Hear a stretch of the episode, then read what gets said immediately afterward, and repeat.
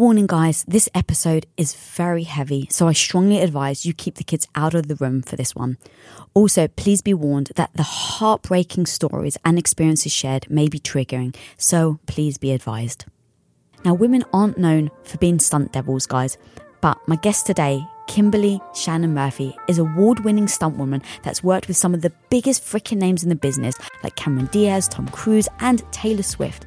And in today's super freaking emotional conversation, Kimberly is opening up about the ugly, ugly realities of childhood sexual abuse and family dysfunction and the absolute resilience and strength of a total freaking badass that she's had to build on this journey of her healing.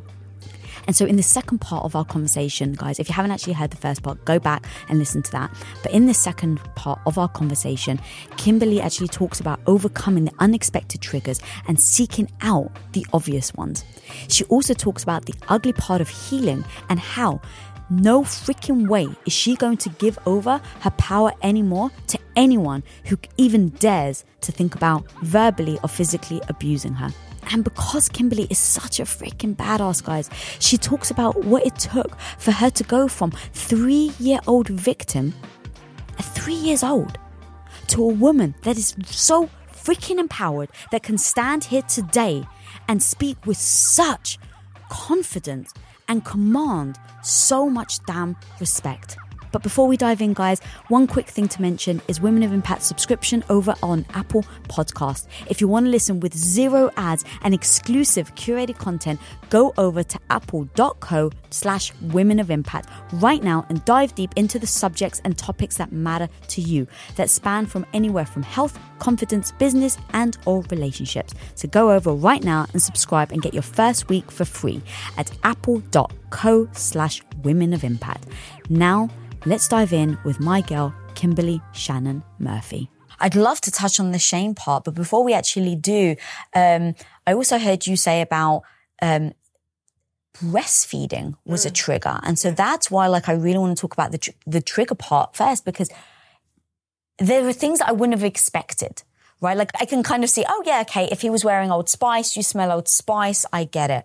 But there are the unexpected triggers, and I'm fascinated if you don't mind talking about when you were breastfeeding and then how you worked through it because I think that if it's if it's expected maybe we accept it more in ourselves but when it's unexpected and you react you're kind of like oh god is there something wrong with me? Um, so talk to me about the breastfeeding. Yeah. I think I came from a place uh, just with my story that and I think I needed to have this space where I was so angry with what had happened to me and so angry with what my life was that I was like, you're not going to win. And that kept me going for a really long time. And a lot of my healing came from that space, which maybe isn't the healthiest space, but it helped me in a way. And the breastfeeding was a part of that. I, it's a sensory thing. So when I started breastfeeding my daughter, I started having memories and started being really anxious and I could feel her anxiousness. I could see like her face would change when she was when I was feeding her. And it was it was like the biggest gift that he took from me. I felt like I had finally made this life for myself and made all the right choices. And now I can't even feed my kid. So that was really hard. But reading about it and knowing that I wasn't the only woman that had experienced it was made me feel, better. And then I had the moment of like, fuck you, you're not going to win. I'm going to still do this in the way that I have to. So I couldn't feed her anymore because I didn't want to put my anxiousness on her because I could feel her body tense up just from my body tensing up. So I would pump and I would like do weights while I was pumping. That was and, your mindset. And I would like look at myself in the mirror and I would just be like, fuck you. Like you're not like you're not gonna win you're not winning this. I don't care. Like this one thing that you're I mean, of all the things that you've taken from me, and now you're gonna gonna try to take this from me. It's not happening. And so, yeah, I just did weights and made my arms really great. Where's the plus? which was a plus. And I was able to look at myself in the mirror and talk to myself. And it's not an easy thing to do because it was, you know, four or five times a day where I was doing that and she's in the other room and I'm not able to experience this experience with her that, you know, every mom talks about is just that, you know, and and that's that was something that was eye opening for me too, like the shame part of it, because I am such a women supporting women person, but there are so many women out there where I feel like they say it, but it's not meant or it's not coming from like a real place. And that made, in that moment, I was so less judgmental about I think we all go through a phase where we're judgmental about people in general or you know you look over and you see a kid on an iPad before you have kids and you're like oh I'll never let you know in a restaurant oh that won't be me. I'm so nervous like cut to like 3 years later I'm like here's your iPad. But we can be so ju- when we have no idea what people are going through and that was such a time for me and I was so just insistent on just like, I don't care. I'm going to just pump for a year. And I would cry. Like every time I pumped, I would just cry because I would still get the flashbacks. It didn't go away. It's just that I wasn't experiencing them with her, which was how I was able to not affect her. Dude, thank you so much for that story. I didn't know about the arm thing and looking in the mirror. Um, I was like, well, I have to do something for 20 minutes while I stand here. But that's amazing. This is the shit, girl. This is the shit that people need to start talking about of how they handled it. Instead of feeling the shame of I wasn't able to breastfeed my child, it's like, fuck, you were given a deck, a deck of cards that was stacked against you. And yet, homie, you find yourself in this situation and you you have a solution.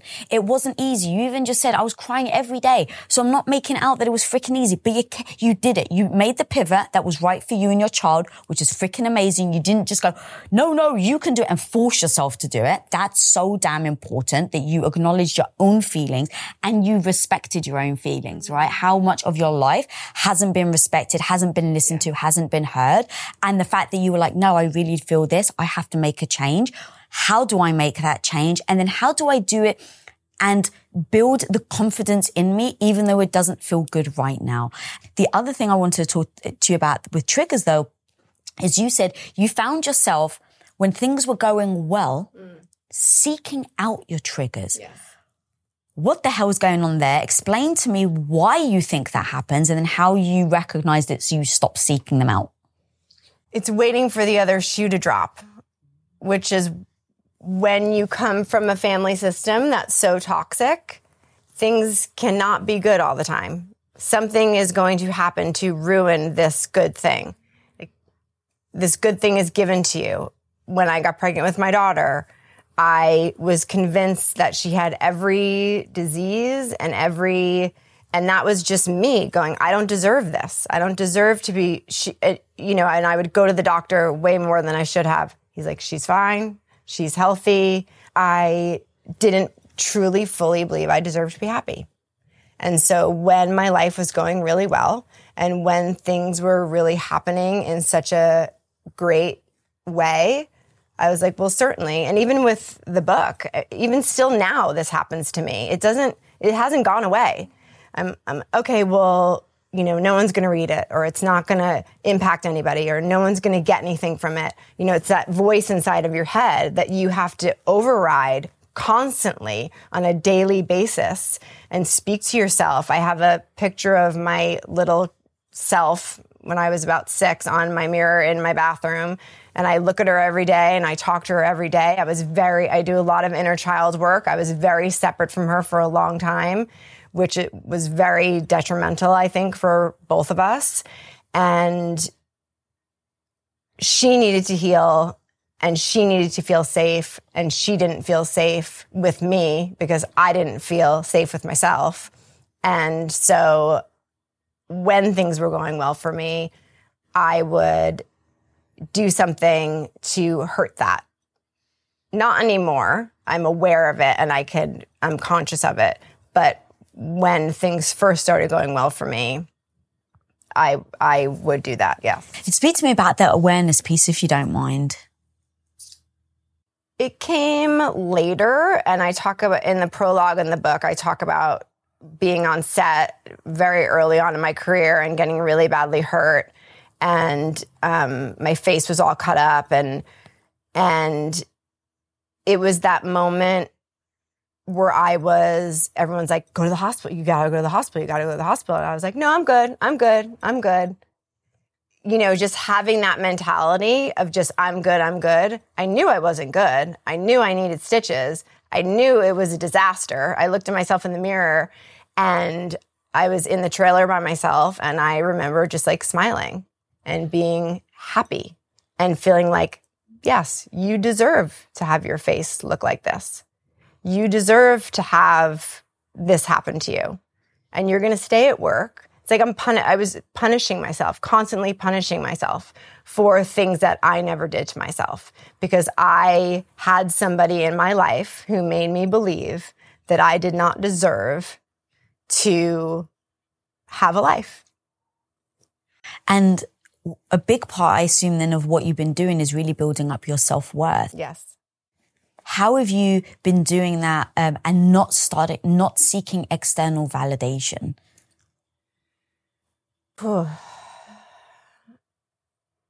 it's definitely a daily process. Definitely writing the book was a huge help for me in the sense of reading your words, reading your life on paper or hearing, because I didn't read the audiobook, one of my actresses did hearing my story coming from somebody else's mouth made me realize how bad my story was. I don't think I ever truly gave myself the space to go, wow, this was like really fucked up. And being able to read my words, being able to hear my story and i remember when the audiobook was done and i just like went in my room and it's i think a five hour or something and i just sat there with my earphones in and i just like cried the entire time.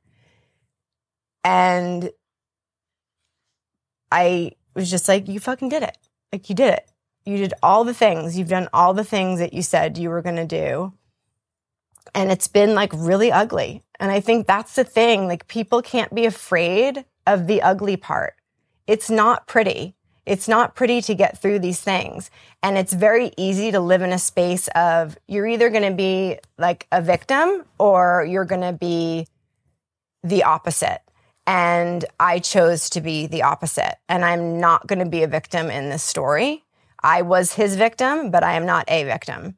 And I refuse to allow him to have that power over me, no matter what is thrown at me in my life because of him, which is still very present and still happens. And a lot of times we just sort of get to a place where we're like, okay, well, this is what it is. And this is just my life. And it doesn't have to be. It does not have to be. And it does not matter how old you are. And it does not matter what has happened to you because I, I do believe that we all have our stories and we all have our journeys to do. And if we don't do the work, we're the ones that suffer. And why are we going to suffer twice? Like you're going to let that person let you suffer twice? You're going to let them do it to you and then you're going to do it to yourself for the rest of your life? Or are you going to let them have that kind of control over you? You know, what happened to me, I was a child. Now I'm an adult and I get to choose how the rest of this plays out and how this movie ends. Dude, I love that so much. Like, I love that. But it's fucking hard work. Like you said earlier, it's a daily damn practice. So I actually heard you say, you know, your family, a lot of your family, they swept it under the rug. Yes. The problem is, in the short term, I think sweeping it under the rug is actually easier. Yes, 100%. So how do you I don't want to say encourage people. That may not be the right word, but in situations like where that, where some people listening right now have been sweeping it under the rug daily for 10, 20 years. And on every, every individual day, it feels better to sweep it under the rug than talk about what you're saying, where it's like you have to deal with the trauma, you have to let people go, you have to go and seek therapy. Um, so how do you actually, like, what is that thing that people can hear right now to encourage them to take that step and stop sweeping it under the rug? I think it feels easier to sweep it under the rug on a daily basis, but it actually is in the long term harder to do that because then you have a mountain instead of um, a smaller hill of things to get through. Because if you keep doing that, then you have this massive thing to deal with instead of looking at things as they're happening and dealing with them in a positive way and trying to do all of the things that feel right for you. And like I said, for everyone, that's so different. But I do think that the longer you leave the rug there, the longer it's going to take to get it all out from underneath the rug. yeah, God. If you own your own business, when an employee leaves your company, whether on good terms or bad, it can feel, I hate to say it, but it actually can feel personal. Like you and you alone are the one to blame. And it actually may even trigger you to lock down your business, not open yourself up and not actually risk trying anyone else. Like you actually would your heart after a bad breakup and avoid looking for that new partner altogether. Well, let's face it, sometimes we can do that with hires as well. And trust me, guys, I've been there. I get the thought of bringing in a new stranger into your business actually fills your heart with more anxiety than it does love and joy. But when you post your jobs on LinkedIn, you can actually feel the confidence that you will find the right person for the right job fast because LinkedIn isn't actually just another job board. LinkedIn has a vast network of more than a billion billion with a B professionals, which makes it the best place to hire. Because guys, it gives you access to professionals that you actually can't find anywhere else. And so LinkedIn does all that while making the process easy and intuitive, which then makes hiring with confidence easy when you have that many quality candidates. And it's so easy, in fact, that 86% of small businesses get qualified candidates within 24 hours. So post your jobs for free at linkedin.com slash Lisa. That's linkedin.com slash Lisa to post your job for utterly free. And of course, terms and conditions always apply. As an entrepreneur, one of the biggest challenges you will face is the negative voice in your head. You know who I'm talking about, that maybe not so small part of you that loudly doubts your abilities to actually pull the things off and make a living from your passion project. But you gotta overcome that negative voice in your head, homie, because I'm telling you, you can do it especially if you use Shopify. Now, Shopify is an all in one global commerce platform that helps you sell at every stage of your business. From launching your business to hitting a million dollars, Shopify has got you completely covered. And with all the built in Magic AI award winning customer service and the internet's best converting checkout, you have everything you need to shut down the voice of doubt and make all your amazing business dreams a reality. That's exactly why, guys, I love Shopify. So if you want to start growing your business with more customers and sales, shut that negative voice down and prove her wrong that you can do it, Shopify is here for you. So go and sign up for just $1 a month with your trial period at shopify.com slash Lisa all lowercase. Again, guys, you can go to shopify.com slash Lisa right now to grow your business no matter where you are and what stage it's in. That's shopify.com slash Lisa. But in, in, in your story, like in what you're saying, so not sweeping it under the rug, um, if you don't mind actually sharing the story of when you were a child and your mum took you to the doctors mm. because you had something on your face, mm. that was, I think, a very early sign that you could have learned that sweeping, no, no, no, sweeping it under the rug is the right thing to do. Mm-hmm. Yes. So I was in fifth grade, fourth grade, maybe. Um, and I had herpes on my face. I didn't know it was herpes at the time. It was just like this massive cold sore. And I grew up in New York. So it was the winter time and it was extremely painful. And it took my mother a long time to take me to the doctor. And so by the time we went to the doctor, it was like pretty big and it was like cracking and bleeding and just, you know, and I do now have memories of him actually giving it to me and giving it to me on purpose. It was like a, it was a spoken about thing. It was something that he did that it was like, in his words, it was a gift to me. So, yes, he was a sociopath. Um, so my mom took me to the doctor, and the doctor said it's herpes. And my mom's really good at dissociating because she had to be, because she was abused at such a young age and she left her body and didn't have her memories until after he died and she was almost 40. So when he said it to her and said the word, it was way too much for her to take in or even register. And so she just kind of grabbed, and I had no idea what the heck. I was just happy that there was a name for it. I'm like, okay, there's a name for it. There's got to be like medicine for it. And she just like grabbed me and took me out of the like dragged me out of the office and that was that and took me to a health food store after and the guy at the health food store was like oh she has herpes and i'm like what the hell like what is her like why is it you know and gave me some sort of like ointment but it was organic and it was not it wasn't strong enough to deal with what i needed i needed like actual medication for it and it went it went untreated and then i didn't get tested for it until later in my life because obviously things were happening for a long time. Um, and then obviously tested positive for it. And, um, and then again, because I've had it for so long, I rarely get sick. But I got, when I got pregnant, um, I think because of my hormones, I was sick all, so I had it all, like through my entire pregnancy. I basically had it. So I wasn't able to give birth to her naturally. Oh, interesting. I didn't know that. You can, they can go blind. what? Apparently, if you have an outbreak. Yeah, which you don't necessarily know if you do because sometimes it's like internal and you can't see it. And so I was just not risking it. And I just did a C section. Um, so, you know, obviously that was something again. So it was like, it felt like through my life, there was a constant like, hey, I'm still here. I'm dead, but I'm still here. And I'm still gonna, like, this is still gonna happen. And I couldn't take medicine for it while I was pregnant because the medicine is super strong. So I just had to sort of deal with it. And, you know, I, you know, use ice or whatever I needed to do to make myself feel less pain. And what were you doing mentally to, because it didn't even dawn on me that that would be the thing that I was like, oh, he's still here. How do you mentally work through that?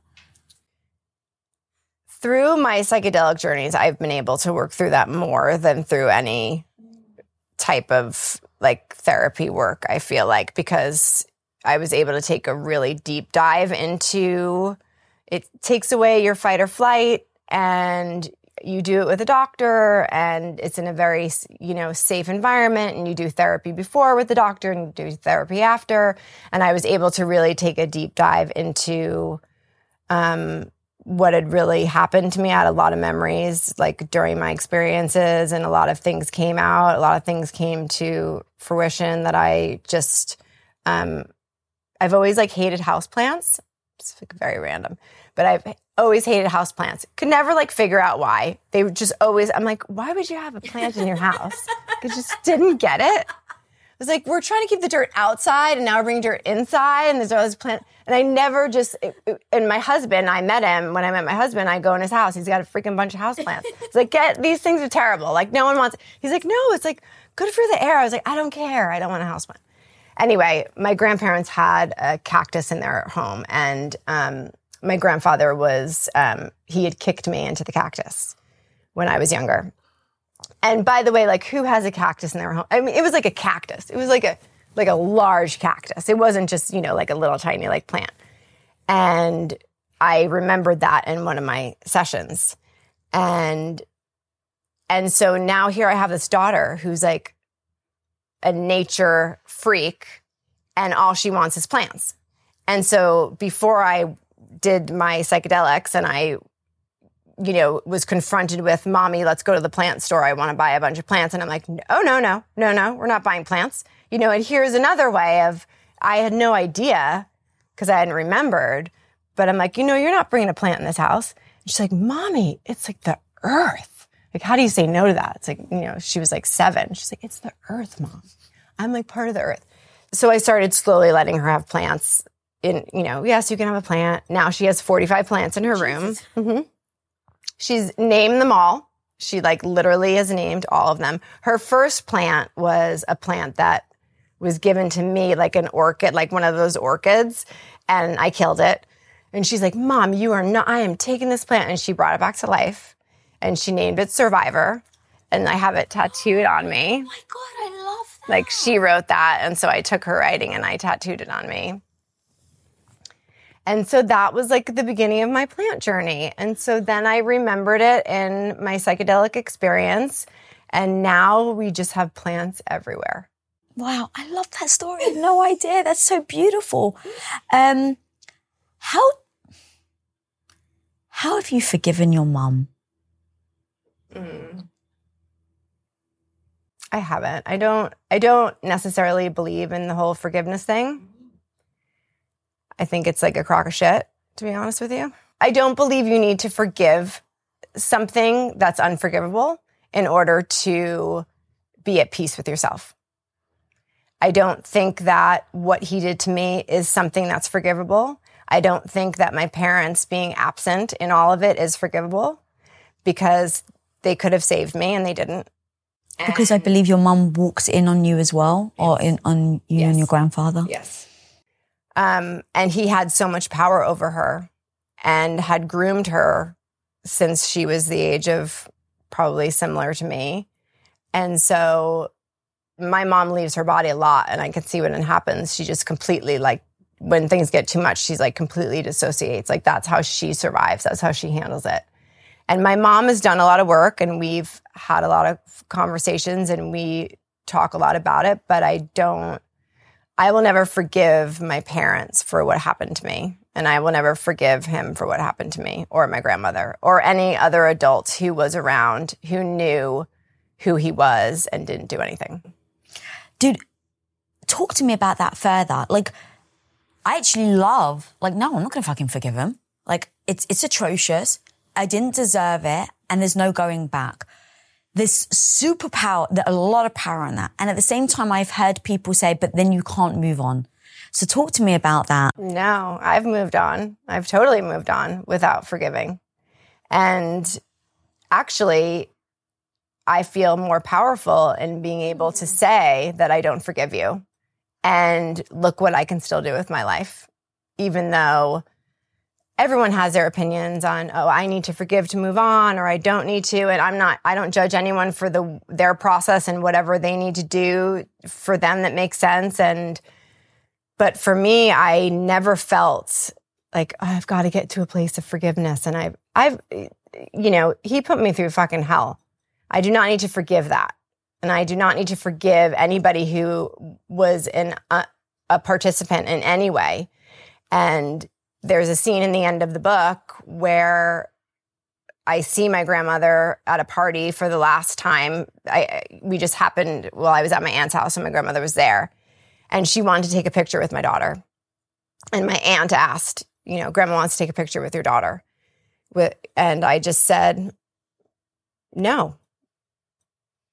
Because she's a predator just like he was in my mind. Because she knew it the whole time. I believe she knew it the whole time. I mean, I was six years old, you know, five o'clock in the morning at their house, coming out of the shower. She's standing right there, doesn't ask any questions. You are a, a part- an active participant in what's happening here, and until the day she died, wore his wedding ring around her his her neck, carried a mug that said "I love my husband." Like had a shrine in her house that was just pictures of him. Like put it still when she knew everything. So I believe she always knew everything. And there was a confession letter that he wrote that was found after he died. And so, yeah, no, I don't forgive any of them. oh my god the the trust element girl like i just i so applaud you for being able to build back up. Like really the, your book and just everything that we're talking about it's like for you to be so strong and sit here.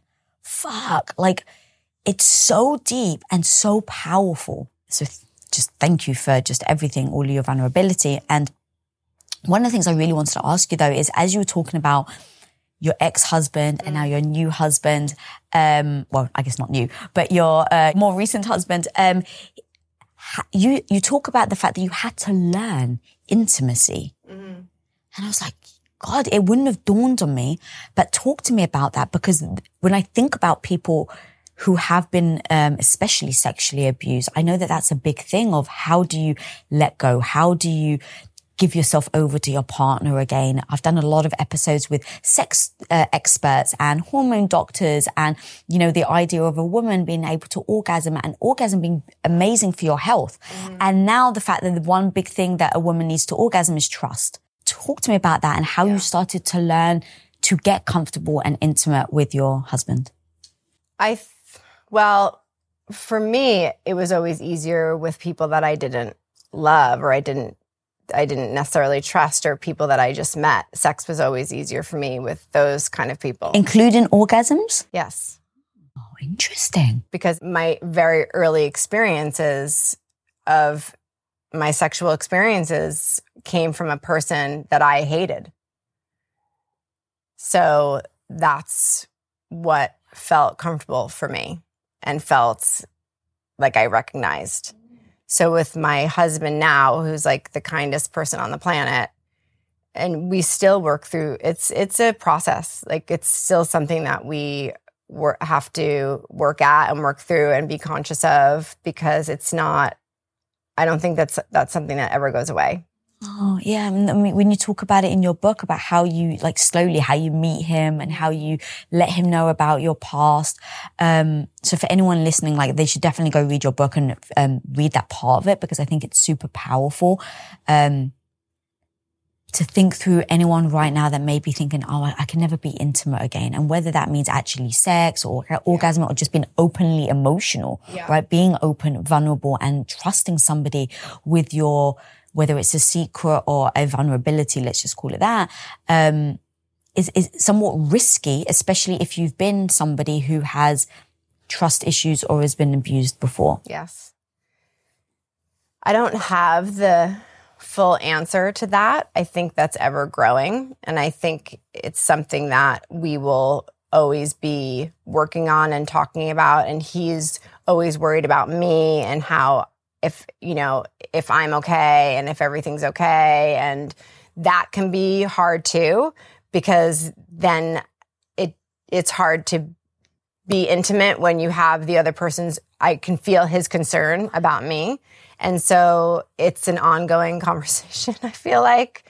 And we've definitely have our ebbs and flows with it i think like every relationship does. And i i just talking about it. Like I'm a, just a big talker. I'm, you know, and that comes from living in a secret my whole life. I just feel like I'm, let's just talk, let's talk about it. Let's talk about it.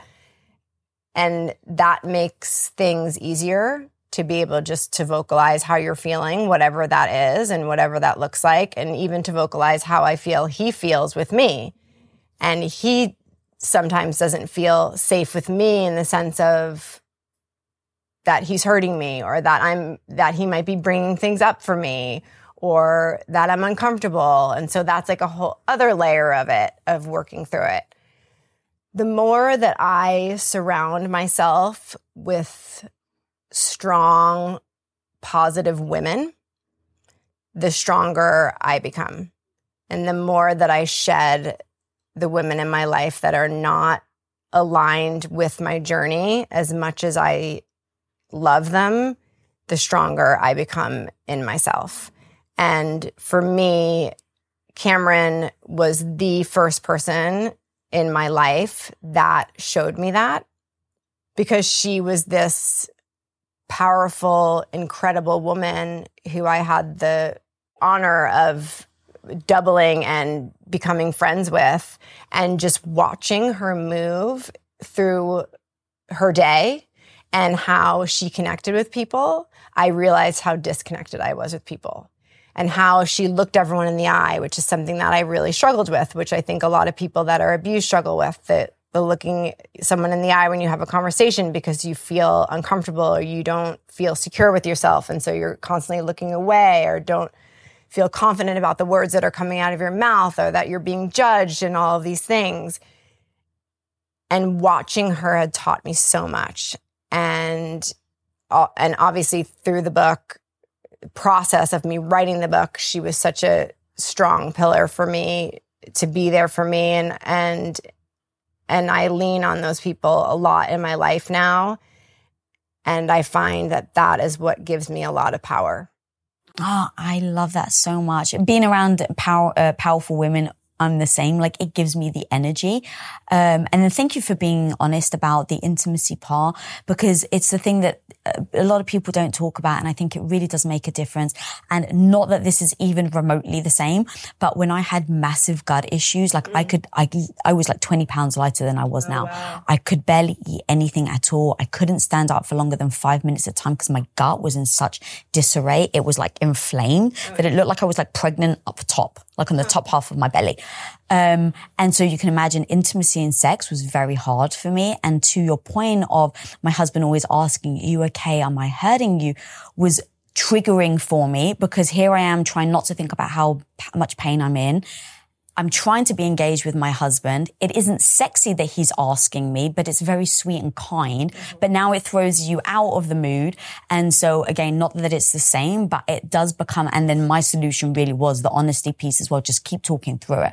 And sometimes I'd be like, just stop asking, yeah. right? Like I would have code words where it's like, I just need you to stop asking because I'm fine and I just need a quick word to tell you that I'm fine. And so these types of communications, when you're dealing with things like this, um, I think is so imperative that brings you closer together versus pulls, pulls you apart. Yes, completely. And I think that it is similar in, in, in the sense of we all have our own things that we go through, right? And so intimacy, especially when you're with someone for a long time, can get really tricky because you do get to a point where you're with, you know, you meet them and, you know, you're having sex all the time and that's just what it is. And then things slow down and especially if you have children and mm. it shifts and, and so I think it is really important to make your partner like, the number one person even if it's not all of the time, most of the time, especially when you do have children and especially when you do have trauma or issues surrounding intimacy or surrounding, you know, being sexual with them because it is something that some sometimes you need to have conversations through it. And then you get to also there's those points where you don't do it for a while and then you don't do it for a while and then you don't do it for a while and then you just like we haven't done it for a while. you know, and and so it's it's that too. And then recognizing in me, okay, what what's coming up for me in my world that isn't doesn't feel good or right or that I that I even want to, you know, and I think that's something that's really common.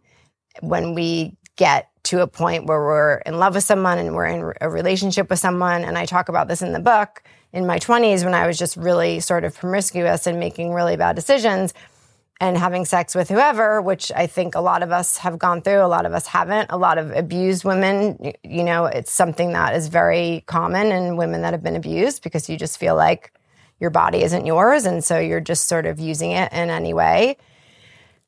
And I went through that stage and that felt very comfortable to me, where now it would not because I'm in a completely different space, thank God. But then it did. And then it was something that I use as a coping mechanism to make me feel better about myself. Like, oh, I'm attractive to all of these men. That must mean that I'm worth something. God, in in reading your book and everything that we're talking about, I've actually gone back and thought about the young girls in my school. Mm. And there was a couple, one specifically, that slept around. Yeah. You know, everyone was like, oh, she's the slut. She's the one that does the drugs. Dude, now my empathy, I'm just like, oh my God, I need to find her. I need to like, but like the, the thought of when you're younger, people like, at, at least society's changing where people like yes. you Holy smokes, God. The fact that you're willing to talk about this on this show, in your book, I, I really do believe will start to change lives. But growing up, you know, I'm 44 or 40, 43. So growing up, no one was talking about this. No. And so the amount of the generation that I lived in of how many women went through this and now carrying it into their adulthood and it's echoing in everything they do, everything that they, uh, you know, as we started with the relationships they're building, um, is so damn heartbreaking. And it, it, it now makes me look at children differently. Yeah. I think you even say in the book, like when a kid's crying in the corner for seven hours because they don't want to see Uncle Bob, freaking pay attention. Yeah. And also, you know, they don't need to hug Uncle Bob either.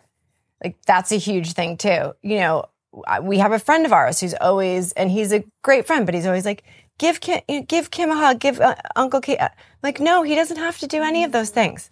Like, if they want to hug you, they'll hug you. And I'm that way with my daughter. If you, I don't ever say that to her. However, she chooses to interact with an adult. And I think that that's a huge thing too, is I grew up in a generation similar where it was kind of like, you know, we don't ask questions about what adults say. What they say goes. This is what there. Oh, by the way, there is no reason. You're like, why? Well, because. Yeah, Because I said so. Because I said so. Oh, okay. That makes perfect sense. Like, why do we, why are we doing this? Because this is what we do.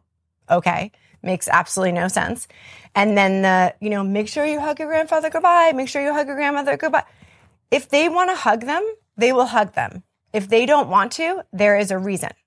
And you need to pay attention to those cues. And you need to pay attention to the fact that I don't care who you trust in your family. You do not fully ever trust anyone. It's a horrible thing to say in the sense of you want to, like as a human being, you want to always fully trust people. You want to always fully have that feeling. But especially for me, when you've been through something like I have, I'm very particular on who my daughter spends time with, who I allow her at whose home. And th- that's for a reason. You know, you never know what uncle might be hanging around wherever or whatever. And, you know, it, it, it takes one second to change a child's life. And I heard you say that you're teaching your child boundaries from now so that when they're younger, so that it, because how much have you had to unwire, girl? Like your entire life. Yeah. I didn't know what boundaries were till I was like 35. Right. I was like, wait, what is that about? Like, what's a boundary? I can actually say that. I can actually tell someone no. Oh, yeah. I mean, you know, you become a people pleaser because you just think that you need to do all these things. And, and yeah, I, we talk about boundaries. We talk about her body. She, you know, she's in Taekwondo for like, say that? I'm like, fuck yeah. and like many reasons why. I'm actually slightly starting to get a little bit afraid of her. I'm like, wow, she's kicking. like a black belt? I am a black belt, yes. but she's like kicks really hard. And I'm like, no, I'm mommy. We don't practice on mommy. No, no, thank you. And then she actually came home from school. I wouldn't say the child's name, but she said, so and so was hitting me on the shoulder today, mom. And I said, okay. She said, you know, it wasn't just one boundary. It was like four boundaries that she broke. And I was just like, took a moment where I was like, I've created this. This is amazing. And I said, okay. And what did you do? And she said, well, I told her to stop. And I said, okay. And she didn't listen. And so I punched her in the stomach. Oh, and I said, great. Because She didn't listen. she didn't listen. She was putting her hands on you. And I want her to understand if someone puts their hands on you, no matter who it is, and you ask, please don't touch me, and they continue to touch you, that you do whatever you need to do to make them stop touching you. Wow. And that goes for huge levels. I mean, that's a small level of obviously it was another girl. They're probably just being annoying and being kids, but it speaks to a bigger situation, right? That she might be in with an adult. And I say that to her as well. Just because there's adults in your life that are teachers, that are, that you're supposed to look up to, that you're supposed to respect, that you're supposed to feel these things, does not mean that they deserve your respect, does not mean they deserve to be looked up to until they prove themselves to you. And then even then, sometimes they will turn around and do something to you that's hurtful. And if they do, you are, have my full permission to take care of yourself and you will never be in trouble for that, for protecting yourself and taking care of yourself. Because for so many years, we've, we have this idea that because you're an adult, you're, uh, you know, you, there just aren't rules for you. Yeah. Do you, your next book needs to be about book for kids, by the way, Right. of how to set boundaries. That this is amazing. And then as I was thinking about, I grew up and I'm sure you did as well, grew up in a generation where it was like, no, no, no, if a boy tugs on your hair or if he pushes you down in the place, it means he likes you. Now think about the freaking messaging of why so many of us ended up in these terribly toxic relationships. Because from a child, you're taught that if, if they hurt you, it just means they like you. The messaging is completely we were complete uh, they were completely off yeah and then it's re- rewiring that as you know, if you choose to have children in your life, like rewiring that. And even if you choose not to have children in your life, you might have nieces or nephews or people that, you know, I don't want me to be the only person in my child's life that she looks up to as a woman.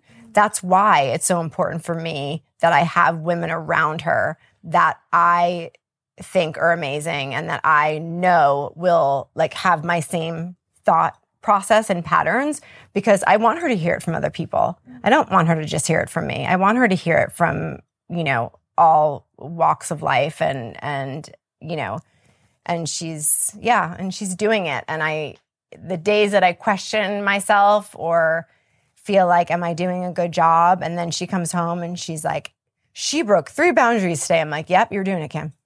It's happening. That's so amazing. Where can people find you, your book? Girl, it's just so freaking amazing. Um, on Amazon, I feel like is the easiest thing for everybody, but it's uh, it's on Amazon. It's in Barnes and Nobles, but I feel like they don't carry as mu- Amazon. I feel like is the best to place Amazon. to go to Amazon. on Amazon. and where can they follow you? Um, I I really just do Instagram, and it's the longest handler on the planet. Li- li- literally, Kimberly Shannon Murphy stunts.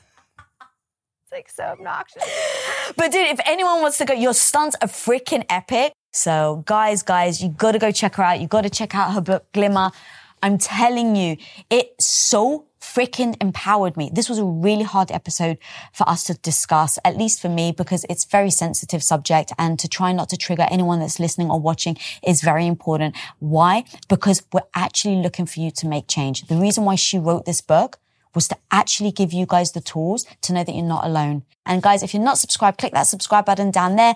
And until next time, be the hero of your own life. Peace out, guys.